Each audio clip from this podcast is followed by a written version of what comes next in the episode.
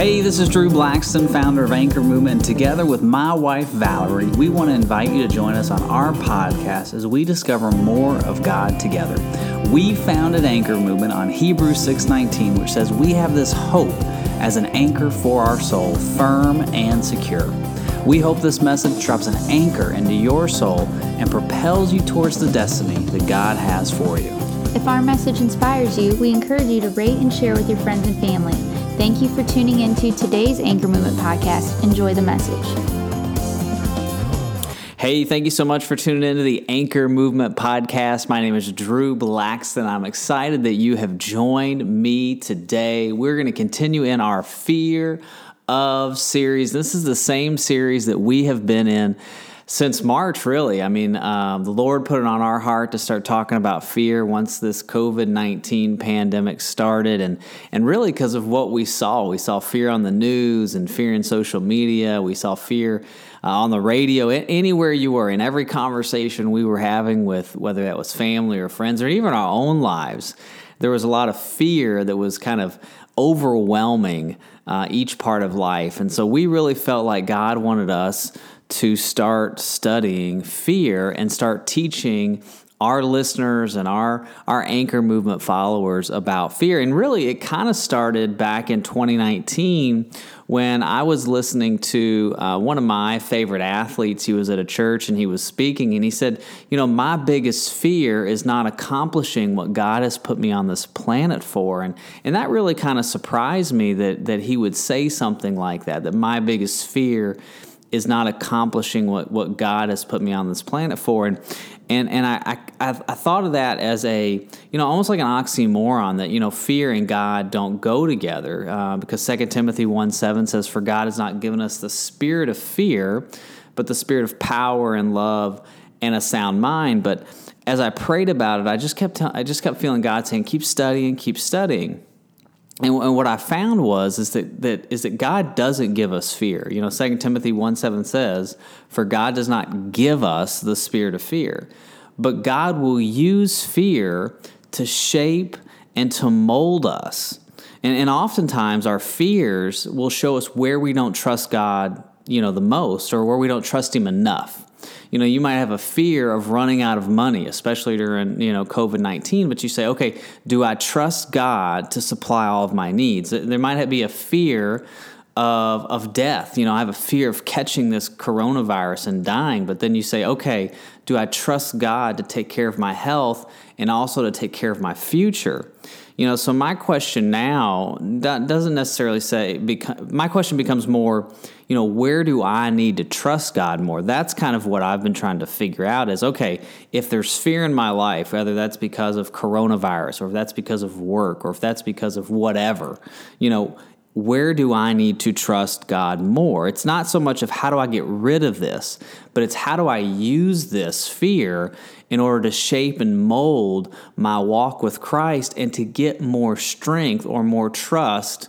in Him. I use the example of, of a bench press a couple podcasts ago when we bench press in our situations, and that helps us strengthen ourselves going forward, right? You don't go to the gym, you do a couple bench presses, and then you look like Arnold Schwarzenegger. No, it, it takes time. You bench press and you bench press and you bench press, and years and years and years of practice, and then you look like Arnold Schwarzenegger. And so it's the same thing in our own lives. We're going to continue to have this walk and as we're walking in life, we're taking certain situations, and when fear or distrust or whatever comes up, that's when we can look at ourselves and say, okay, God, I'm having trouble trusting you in this situation. Can you help me? Show me. I feel anxious. I feel fear. How can I trust you more in this situation? This brings me back to where we started. My biggest fear. And and and when I was listening to this this athlete at this church, he said, "My biggest fear is not accomplishing what God has put me on this earth to do." And so to me, that equates to my biggest fear is failing.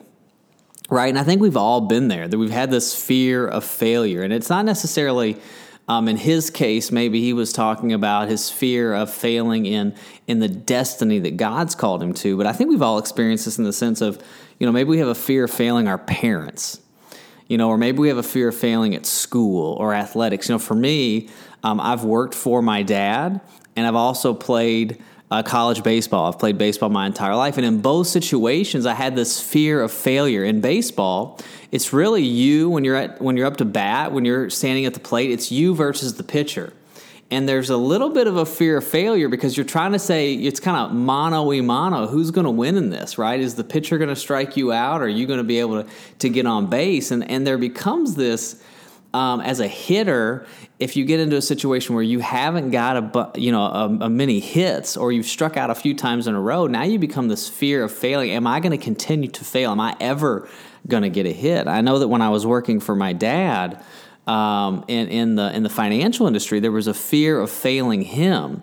And it was never anything that he put on me, but it was always something I put on myself where I said, okay, um, you know, as the son, I feel like I have to live up to his image or to how he is doing because my dad is a fantastic financial planner. And so I would look at it and I'd say, okay, I don't want to fail him because I am the son. And so there was a little bit of a fear of failure there. And I think, too, you know, we can have a fear of failure to our kids. You know, am I am I the dad that God wants me to be? I mean, you know, you during coronavirus, us being locked up and in quarantine. I mean, Valerie and I are just trying to figure out things to do with the kids, and sometimes that's sometimes that uh, you know that brings out the worst in us because we get to this place where like I don't know what I'm gonna do, and I feel like I'm failing my kids because I'm not doing enough with them or we're watching too much TV or I end up yelling at them because you know I get frustrated at a you know how they're they're just all all energy all the time. And that and that's great and I'm I'm thankful for that. But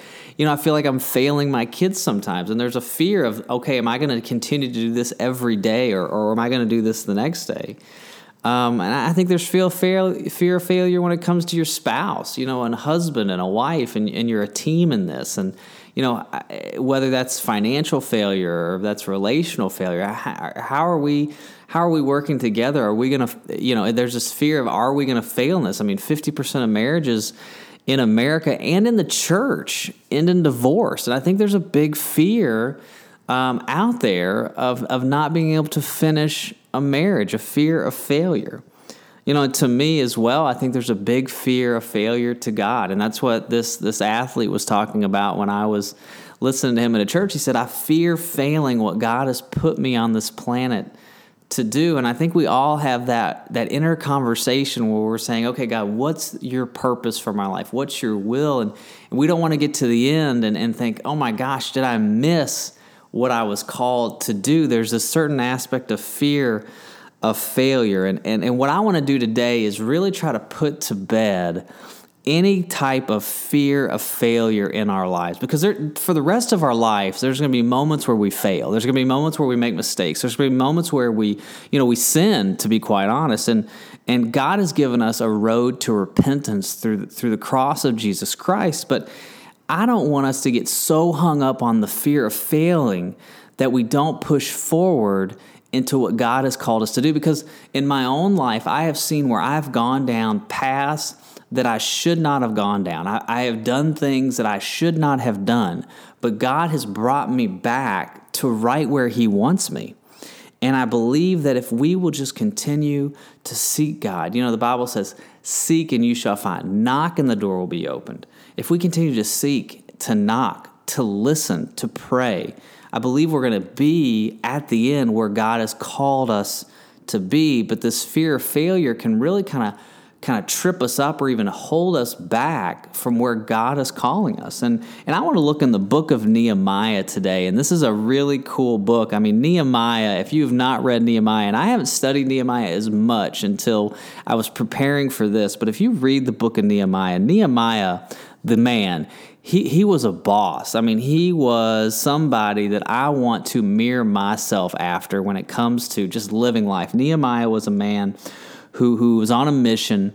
He didn't let anybody distract him from that mission. And, and, to be quite honest, he basically just put his hand up and said, I'm not listening to you. I'm not listening to my haters. I'm not going to listen to my enemies. I'm just going to keep doing what God has called me to do. And people would, would say things about him, they threaten him, and he just kept moving forward. And, and that's really what I think we can apply to our own life through what Nehemiah went through. Now, here's some context Nehemiah he is a Jew and, and he's in captivity in Babylon. The, the, Babylonians came in with King Nebuchadnezzar and they took all the Jews out of Israel.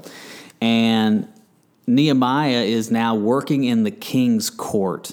And he's in the king's court, and the, the king is um, Artaxerxes, and he's in the king's court. And the king Artaxerxes is letting the Jews go back to Israel, and he's letting them go back to, to, to Judah and, and to rebuild their cities and their temples. And, and when, when his brother comes back, Nehemiah asks him a question. He says, How's Israel looking? You know, what's, what's going on? Is the city being rebuilt? And that's really where we're going to pick up today.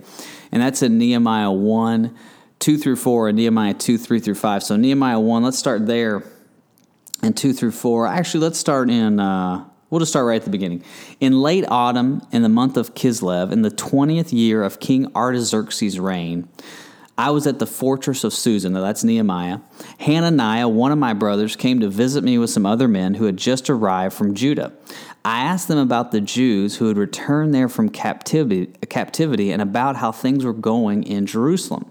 They said to me, Things are not going well for those who return to the province of Judah. They are in great trouble and disgrace. The walls of Jerusalem have been torn down, and the gates have been destroyed by fire. When I heard this, I sat down and wept. In fact, for days I mourned, fasted, and prayed to God. I'll skip down to chapter 2, verses 3 through 5. And now Nehemiah is, is serving King Artaxerxes, and he's in his court. And the king said, So the king asked me, Why are you looking so sad? So, Nehemiah, why are you looking so sad? You don't look sick to me. You must be deeply troubled. Nehemiah says this. He said, Then I was terrified, but I replied, Long live the king. How can I not be sad? For the city where my ancestors are buried is in ruins, and the gates have been destroyed by fire. The king asked, Well, how can I help you? With a prayer to the God of heaven, I replied, If it pleases the king, and if you are pleased with me, your servant, send me to Judah to rebuild the city where my ancestors are buried. Now, think about this is some context here. Nehemiah's brother comes back from Judah and says, Listen, the walls the gates are torn down. Now, in ancient times, the walls and the gates are what protected cities. The walls are what protected the city from invaders. The gates of the cities, where all the businesses was was done. This is where you had um, the court system was done. A lot of deals were made in the gates. So, essentially, what Nehemiah's brother was saying is like, we have no protection and we have no fiscal anything, right? Our economy stinks. Our walls are torn down. We can't even protect ourselves. Our economy's not moving along. The people are poor. And, and that's really what Nehemiah hears that, and he is distraught because he's thinking back to his hometown. He's thinking to back to the place where the presence of God is. And he's in, in his mind, he's saying they can't protect themselves and they can't have an economy. You know, they don't they, they can't have any trade. There's no there's no business going on because the gates are destroyed and the walls are down. And, and, and so Nehemiah is just torn because of this. He is just, I mean, in deep, deep sorrow because of this. But, but here's what happened. When he heard from his brother what was going on, a little seed was planted in Nehemiah. And what that seed was, was his mission. And so I want to give you three thoughts to help you today to push through your fear of failure. And the first starts with finding your mission. You know, and just like Nehemiah, we all have a mission on this planet. And sometimes that mission evolves, right? When we're younger, in our teenage years and in our college years, that mission's different than when we're in our 40s and our 50s and we have children and then we have grown children. But finding our mission is something that will keep us from, from really living in that fear of failure. And here, here's some thoughts. This is kind of God gave me some ideas on how to find your mission. And, and here, here are some questions to ask yourselves. What moves you? You know, what moves your heart, right? When you're watching TV and you see, you know, a, a commercial about children who are maybe starving in another country, what does that move you? Is that something you say, you know, I can, I want to help there? Or, you know, when you're driving down the road and, and you see, you know, broken down buildings or something, or do you say, I want to help in the community? This is where I really this is this is what moves me. What what moves you? Um, another question to ask yourself: Where is God using you right now? Where are you being used right now? Maybe your mission, you're looking for a mission but you're not realizing that your mission is now. You know, for me, especially during COVID, this has been something that I've had to really focus on in my own life because I look around and, and some of the things that I used to do have been taken away, like going to an office, um, helping people with their finances, um, doing daily things to to grow a business. That's been taken away because now we're at home. A lot of things have been on a, a lot of uh, businesses on the phone or it's in Zoom. So every day I'm at home and I'm saying, okay, what's my mission now on the work side? Well, when I look around, where is God using you now? I see my wife and I see my two children. And I think, okay, there's my mission. That's what I'm supposed to do today. Maybe I'm not as busy today as I was a year ago being in the office, but I know that my mission can be okay, I can help people with their finances, but I also can help feed my daughter's breakfast that I didn't get to do a year ago, right? Or, you know, I can help my wife with nap time, something I didn't get to do a year ago. So, where's your mission? It's evolved. Where is God using you now? What keeps showing itself to you? What keeps popping up? You know, is there something that keeps popping up every time you maybe turn on the TV or you're out driving or you're talking to a friend? What keeps popping up in your heart, maybe in your prayer time?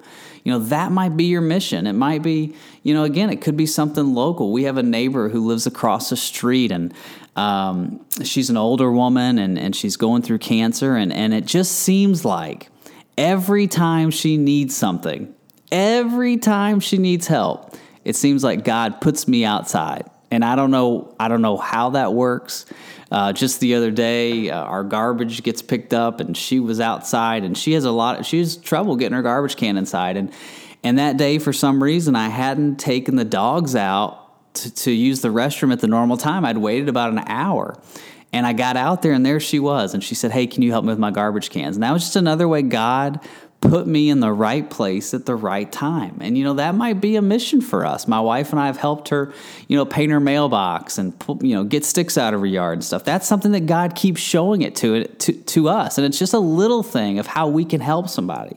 You know, size doesn't matter. Your mission is where you are currently. There might be a mission for the future and a vision for the future, but God's going to use you right where you are and see how you handle that before he keeps pushing you pushing you forward.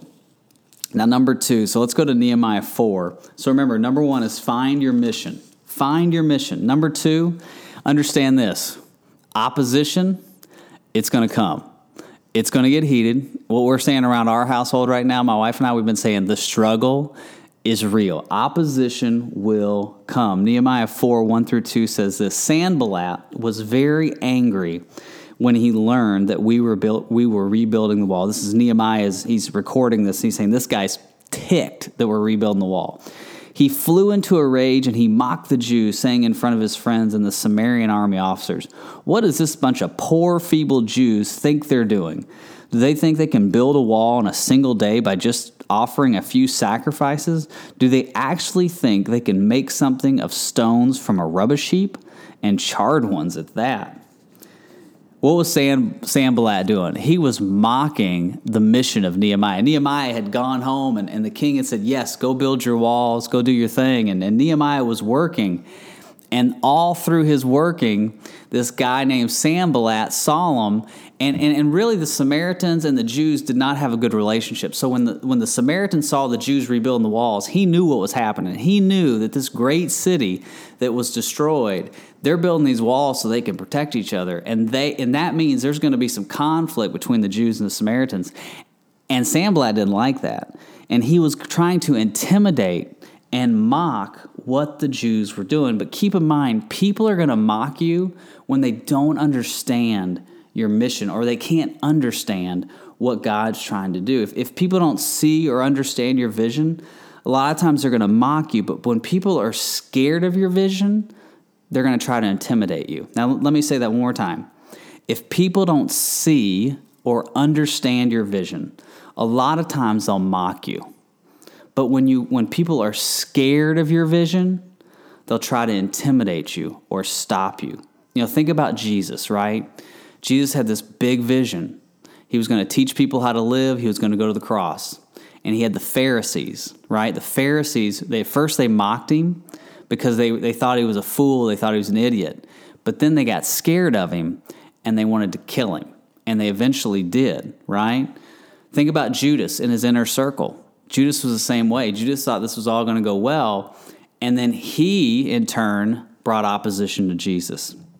And Peter did the same thing. So, opposition is going to come when people don't understand or see your vision. That's usually when they're going to mock you. But when they're scared of you, when they're scared of your vision, when they're scared of what you're doing, that's when they're going to try to intimidate you to stop you from what you're doing. Dr. Martin Luther King Jr. is a great example as well. At the beginning of his, you know, civil rights, he was made fun of a lot.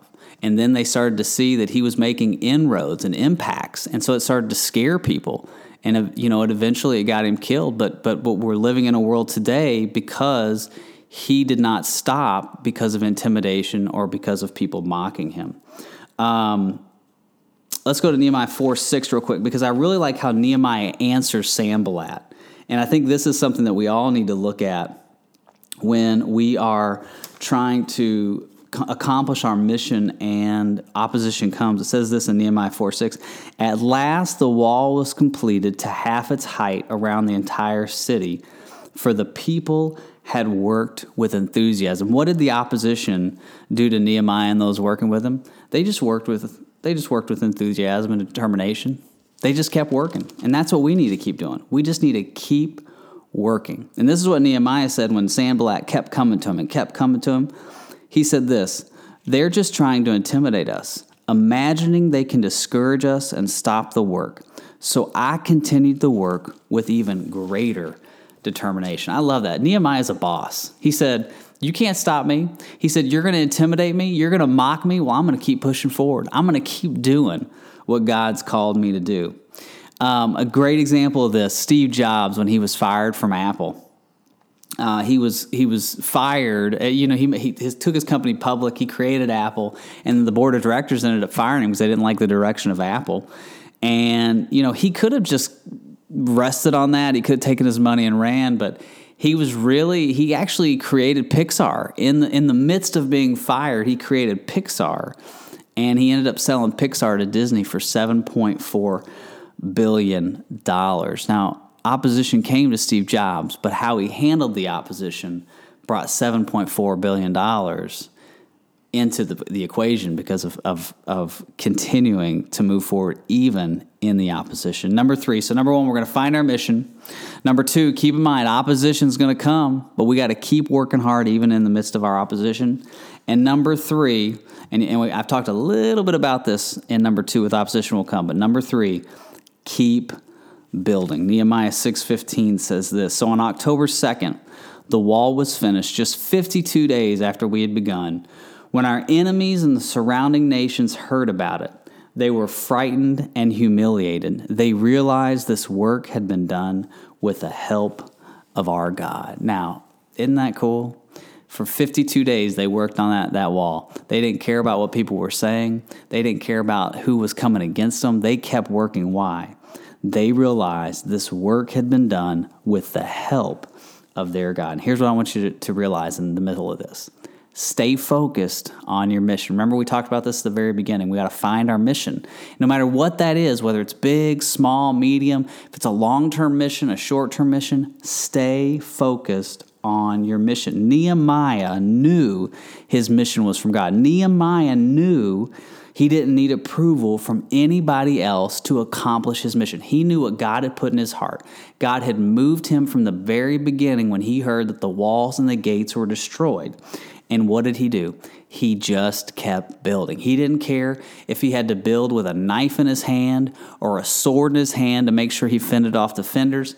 He just kept building. And, and, and, uh, and, and when I played sports, people used to say, just keep showing up. If you just keep showing up, you're eventually going to be the last one standing. And that's the same thing with Nehemiah. Just keep building, just keep showing up keep building, keep building, keep building. John Maxwell says it like this He says, 90% of all those who fail are not actually defeated, they simply quit. You know, the fear of failure, I believe that many, just like John Maxwell said, we mainly quit instead of failing if we would just keep building, if we would just keep moving forward, if we would just keep showing up, even if we didn't accomplish what we thought we were going to accomplish, we're going to get to where God has called us to be. Philippians 3 12 through 14 says it like this, and this is Paul. He says, I don't mean to say that I've already achieved these things or that I've already reached perfection. He says, but I press on to possess that perfection for which Christ Jesus first possessed me. He says, I remember what it was like when, when, when Jesus first showed up to me on the road to Damascus. He knocked me off my horse or off my donkey or whatever he was riding. He says, I know what it was like. He said, No, dear brothers or sisters, I have not achieved it, but I focus this on this one thing. He said, I forget the past and I look forward to what lies ahead. And I press on to, end, to reach the end of the race and receive the heavenly prize for which God, through Christ Jesus, is calling us. Paul saying, Listen, I've done a lot of good things. I have achieved a lot, but I'm not going to look at that. I forget the past and I move forward and I keep building. I keep moving with momentum towards my mission. And my prayer for you today is that you'll continue to push forward in whatever God has called you to do. Don't let the fear of failure stop you from accomplishing what God wants for your life. You know, in my own life, there's been moments, um, being really candid, especially during this coronavirus, where I have felt. Um, I don't want to say depressed, but just emotionally drained, emotionally like I don't want to move forward. You know, if every day is going to look like Groundhog Day, this is really not the way I want to live my life. And and I really had to refocus myself and say, okay, what is my mission in this world? What is my mission? What has God called me to do? Whether I am locked up in my house because of COVID, or or if it's a free for all and we can go do whatever we want. What is my mission in life? You know, what's the Great Commission? To go into all the world, preach the gospel, right? That's what Jesus said. He said, go into all the world. And maybe that's through, you know, the, the internet like we're doing now. Maybe it's through, you know, serving your wife or your kids or your husband, or maybe it's through volunteering at church or dropping off food or whatever that might mean. But we need to continue to look and find our mission. And that would be my encouragement for you today, no matter where you're at, no matter where you are in the world, find your mission and keep building. Don't give up in this season. Don't give up in any season. Just keep building. Let me pray for you. Father, thank you so much for today and this time that we've had together. Thank you so much for the story of Nehemiah that, that we can look at a, at, a, at a situation where a man knew his mission was from you and just kept building. He kept focused on what you had called him to do. So, Father, I ask that you would help us to do that, to stay focused on what you've called us to do, to stay focused on the mission that's in front of us, whether that's big, small, whatever that might be, to stay focused on where you've got us.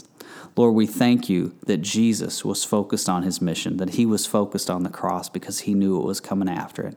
And we ask that that resurrection power that's in him would empower us to do the same. We love you, Lord Jesus. Thank you so much. Amen. Hey, thank you so much for tuning in. God bless.